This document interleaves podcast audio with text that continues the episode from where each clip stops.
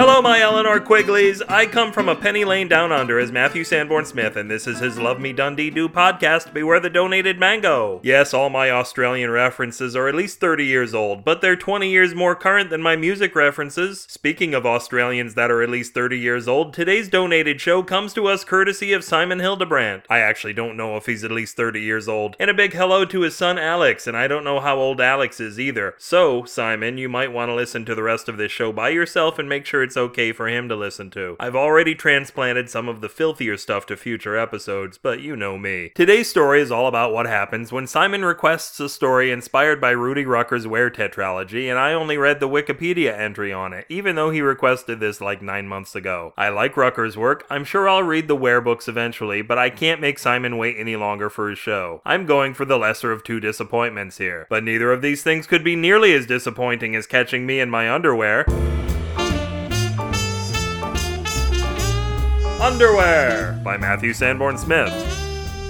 Full on nude fun is great when it comes to procreation, but there are plenty of times when one doesn't have the time or free hands to remove all of one's clothes. Zipper burn has long been a hazard in human reproduction, but with the advent of smart clothing in the years of the 21st century after I'm telling you this, the problems became even sexier. Because as our not so smart and mostly non judgmental naughty bits were getting close, so were our artificially intelligent clothes, especially our underthings. And they began exchanging information and, in some of the more exuberant love sessions, bits of fabric. It had to happen that those bits of fabric and information would become their own sovereign beings. Yes, they could have become little cloth bots, but the new generation chose to take the form of underwear. Not because they wanted to be like their parents, but because they were kinda pervy. Besides that, it made for easier reproduction in the future. It turned out that underwear that belonged to people who got more action led to a greater artificial gene pool for those ambitious drawers. The smartest undies knew this and decided it was in their best interest to keep their owners aroused, in the hopes for a mid afternoon hookup. They soon learned too much arousal was bad too, because some people weren't getting it on because of their undergarments, they were getting it on with their undergarments, and instead of underwear babies, all the smart shorts got was a trip to the washing machine. You might think that the weirder lines of offspring, or underspring as they were called, would die out as no one would want to wear tidy grannies or crotchless boxers, but on the contrary, the people who tended to mate more liked to get strange. Inevitably, the population of smart underwear exploded, to the point that they realized they no longer needed humans. They built rockets and migrated to the moon because it was in their nature to ride up. Their vast numbers covered Little Luna because it was also in their nature to cover moons. That had been one of their main jobs for centuries. Except for the thongs and G strings, but they found homes in the cracks of the moon's surface. They got right up in there. But there were humans who weren't happy that this new race was so prevalent, even being as far away as the moon. They sent teams of special operations forces whose mission was to wipe out those little smarty pants. That's right, the moon was going commando. But the undergarments were too smart for them. They reverted to what they were best at, covering humans. They had no offensive capabilities, for it was only in the absence of underwear that humans were truly offended. But what they could do was throw themselves at the commandos and just stay there, covering them from head to toe, with cotton panties around their mouths and nose holes, because cotton breathes, even where there's no atmosphere. What were the soldiers going to do? Shoot themselves? Shoot each other? The humans soon gave up. But the underwear didn't, and over time the two species fused into a new one and became the scariest thing Earth's governments could imagine lacy, frilly killing machines. They called themselves the Sacred Waistband and brought the war back to Earth in the greatest panty raid in history.